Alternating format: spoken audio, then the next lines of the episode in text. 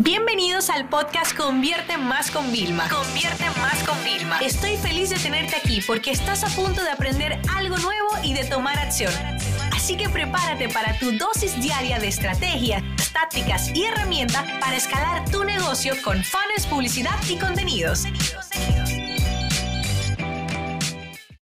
Vamos a hablar de algunos tips de productividad para que una empresa sea más eficiente, ¿no? Fíjate, hay muchas cosas y es que yo le podría decir a un empleado que haga una tarea y le podría mandar solamente un email, ¿no? Pero yo hasta con mis empleados utilizo el tema del storytelling y una cosa que pocos líderes hacen es que yo siento que no explican el por qué. Entonces tú le mandas una tarea súper difícil a un tema de un empleado tuyo que con el objetivo de que sea más eficiente, pero no le explicas el por qué. Nomás te estás quedando en la tarea que tienen que hacer. Entonces, por ejemplo, fíjate, en el Black Friday del 2019 nosotros rompimos récord de todo. De facturación, de estrategia, de todo. O sea, si hubiéramos tenido premios internos, nos los ganamos con esa campaña, nos ganamos muchísimo, ¿no? ¿Pero por qué? Porque yo me encargué por primera vez de llamar a cada uno de los empleados que tenían que jugar como un rol muy activo en distintas etapas del proceso de venta. Porque, por ejemplo, contenidos trabajó meses antes, pero soporte nada más empezó a trabajar como semanas antes, para que te hagas una idea. Y le llamaba. Entonces, por ejemplo, a una de las personas mía creativa de redes sociales, yo le decía, ¿tú sabes por qué esto es importante? Porque el contenido orgánico es lo que nos va a dar más confianza.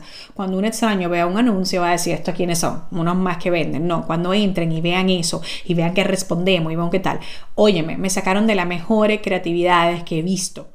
Porque yo voy. Entonces ahora, por ejemplo, yo estoy ahora hablando contigo, estoy en proceso de un lanzamiento nuevo que vamos a hacer de la Academia de Consultores. Entonces yo llevo, óyeme, llevo desde el año pasado llamando y hablando, y sobre todo las últimas semanas. Llamé a soporte, a mi jefa de soporte. Oye, Patricia, ¿qué vamos a hacer? ¿Qué tú necesitas de mí? Sabes que esto es importante porque mira, este es uno de los productos que realmente, o sea, tú te acuerdas cuando fuimos a Bogotá, porque yo la volé a Bogotá para que conociera a la persona en un evento tal. Sí, Vilma, tal, ¿qué podemos hacer? ¿Qué tal? O sea, es importante que tú sepas no solo dar la tarea, sino explicar la importancia que hay detrás de la tarea, ¿vale?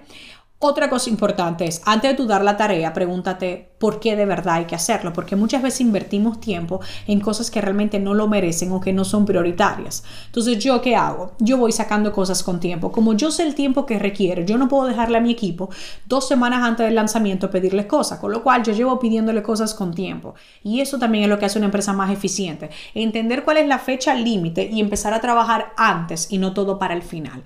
Evidentemente, todo el estrés se acumula al final. Mira, cuando nosotros hacemos lanzamiento, lo que son 3 días antes de abrir el carrito, como le llamamos, que es lanzar la oferta, y hasta el otro día que acaba, o sea, eso es estrés loco. Eso es una locura de estrés en el negocio.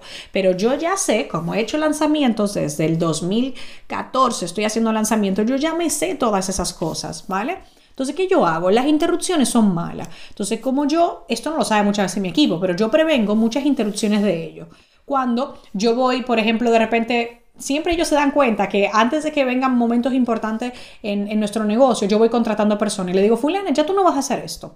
Y luego una me dijo el otro día, me dice, wow, tú me contrataste a esta persona porque tú ya sabías lo que venías. Y yo le dije, sí, yo ya sabía lo que venía y necesitaba liberarte porque yo en este momento te necesitaba en tu 80%, no en tu 40%, ¿no? Entonces, esto es muy importante porque las interrupciones de verdad faltan. Entonces, si una persona se está dedicando a ventas, por ejemplo, por WhatsApp, pero también tiene que hacer por email y también tiene que hacer otra cosa, no va a estar a mi 100% o en un 80%, que es lo único que yo pido, ¿no?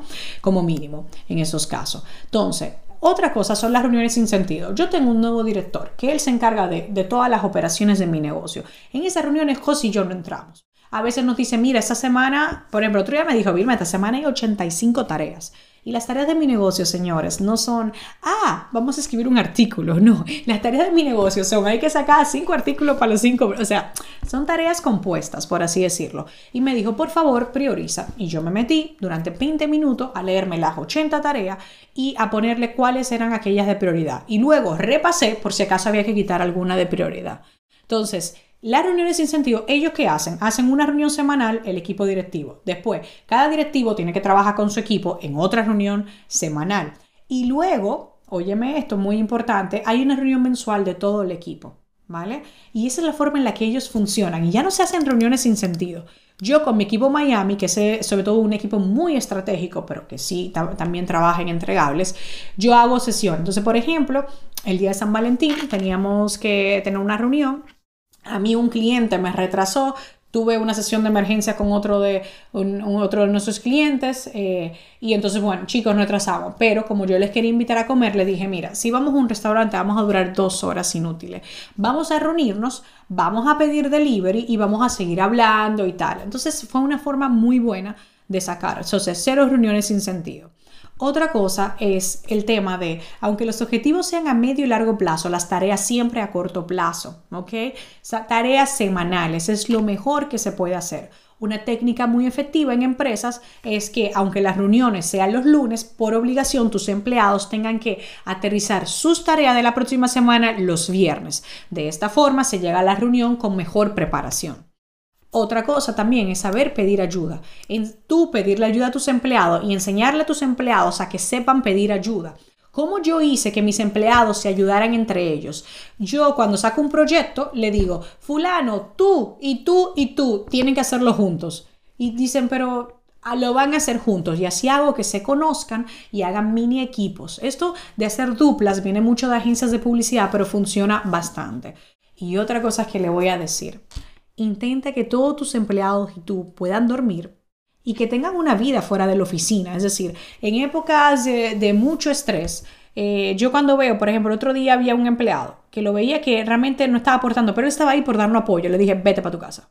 O sea, vete. ¿Sabes? Ya, desconecta, porque ya no era. Entonces es importante que tus empleados estén al máximo, ¿sabes? Dando el rendimiento. Entonces son algunos tips de productividad que me han ayudado con mi negocio para que nosotros podamos sacar tantas cosas, realmente siendo tan pocos, porque te pones a ver, somos un equipo de 20 personas y si la gente supiera todo lo que sacamos, no se lo creería. Esta sesión se acabó y ahora es tu turno de tomar acción. No te olvides suscribirte para recibir el mejor contenido diario de marketing, publicidad y ventas online.